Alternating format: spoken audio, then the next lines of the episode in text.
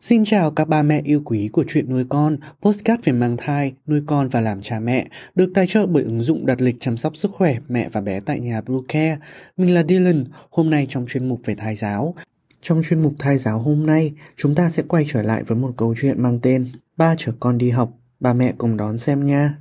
Chúng mình sẽ trở lại ngay sau đây. Các mẹ hãy tải ngay app Bluecare để đặt lịch tắm bé, điều dưỡng vú em, chăm sóc trẻ sơ sinh, xét nghiệm và điều trị vàng da cho bé tại nhà, nhắc và đặt lịch tiêm chủng. Ngoài ra Bluecare còn cung cấp các dịch vụ xét nghiệm níp lấy mẫu tại nhà, massage mẹ bầu, chăm sóc mẹ sơ sinh, thông tắc tia sữa, hút sữa và rất nhiều dịch vụ y tế khác tại nhà.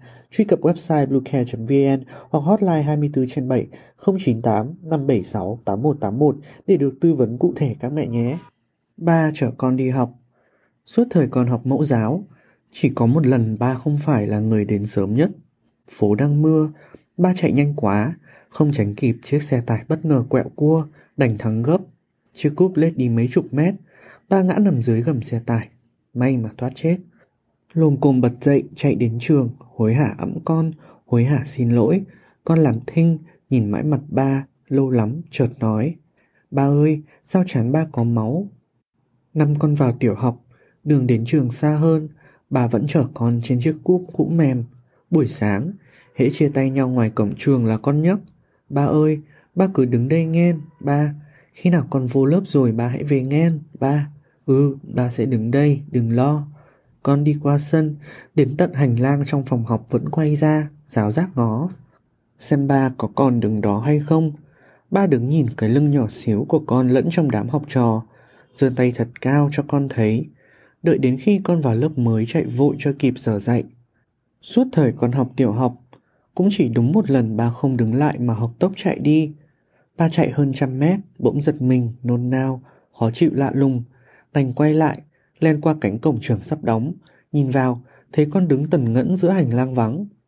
Lúc thấy ba ngó đầu vào, ánh mắt con sáng lên như có một giọt nước phản chiếu ánh nắng sớm. Con giơ tay, mỉm cười, miệng mấp máy như muốn nói.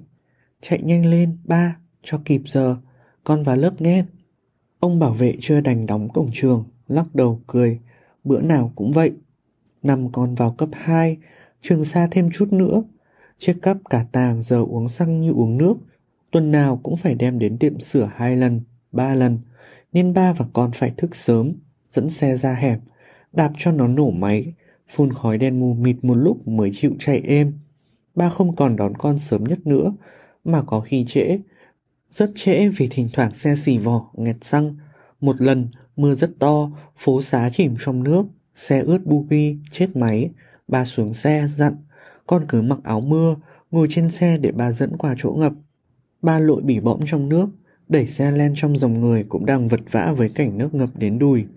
Bỗng thấy chiếc xe nhẹ hơn, quay lại, thấy con đã cởi áo mưa, nhảy xuống từ khi nào, cắn răng đẩy tiếp. Bà và con về đến nhà ướt nhẹp, vậy mà vẫn nhìn nhau cười. Năm con vào cấp 3, trường xa lắm, mỗi ngày hai lượt đi, về hơn 20 cây số. Chiếc cắp đã bán cho đồng nát. Bà mua chiếc Dream mới, không còn sợ cảnh chết máy dọc đường. Con ngồi phía sau, nói đủ chuyện trên đời. Chuyện nhà, chuyện trường, chuyện thầy cô, bè bạn. Có khi xe đã đến cổng trường, mà chuyện còn chưa dứt. Trong tiếng mưa, tiếng còi chói tai, Tiếng máy xe gầm rú, tiếng cãi vã, hò hét xô bồ giữa đám khói bụi, giữa những ngã tư, ngã năm ùn ứ người và xe giờ cao điểm. Bà vẫn nghe rất rõ tiếng con luyến thắng, vì tiếng nói đó ở ngay sau lưng ba. Ngày con thi đại học, ba chở con đến trường rất sớm rồi chờ ngoài cổng. Chen chúc trong nhóm cha mẹ cũng ngồi chờ con, hết đứng lại ngồi.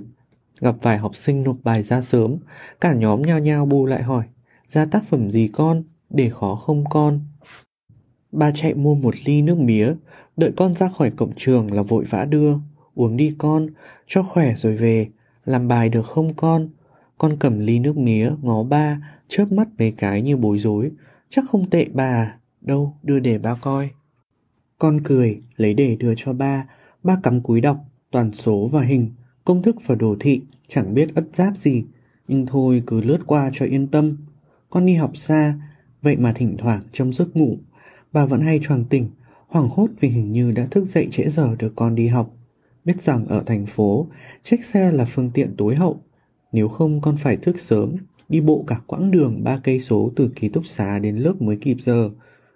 Nhưng cứ dụ dự mãi vì lo tình hình giao thông phức tạp, lỡ có bề nào. Cuối cùng, đành bấm bụng đem chiếc Dream lên Sài Gòn cho con đỡ chân. Căn nhà chật trội vì thường khi có chiếc xe dựng chiếm chỗ, giờ bỗng rộng mênh mông, cứ thấy thiếu thiếu một cái gì. Con ra trường rồi ở lại Sài Gòn làm việc, ba đi thăm con, đang chờ ngoài cổng bến xe miền Tây thì nghe con gọi. Con chạy chiếc Dream ba cho, chờ tới. Với tay sách túi đồ, nói, lên xe đi ba, con chở ba về. Ba ngồi sau lưng con, đi qua chẳng chịt phố xá, xe chen xe, người chen người, hoa cả mắt. Con luôn miệng giải thích, ở đây người ta chạy nhanh lắm, không giống ở quê mình. Chỗ này có quán ăn miền Tây nè ba, mình vừa qua đầm sen đó ba. Ba làm thinh nghe con nói, tiếng nói không còn vang lên từ phía sau mà từ phía trước. Hết nghe rồi lại nhìn, ba nhìn tấm lưng dài và rộng của chàng trai trẻ, dưng dưng như cái lưng nhỏ xíu của con ngày nào mới vào tiểu học. Rồi ba nhìn con đường trước mặt, dài thăm thẳm, lóa nắng, ngập khói bụi, Ken đặc xe cộ, nửa ngao ngán, nửa thắc thỏm, tưởng tượng những sáng, những chiều, những tuần con từ nhà đến chỗ làm, rồi từ chỗ làm về nhà trên chiếc Dream đã dịu dã. Ba nói, dáng làm có tiền đổi xe mới đi con, chiếc này tệ lắm rồi.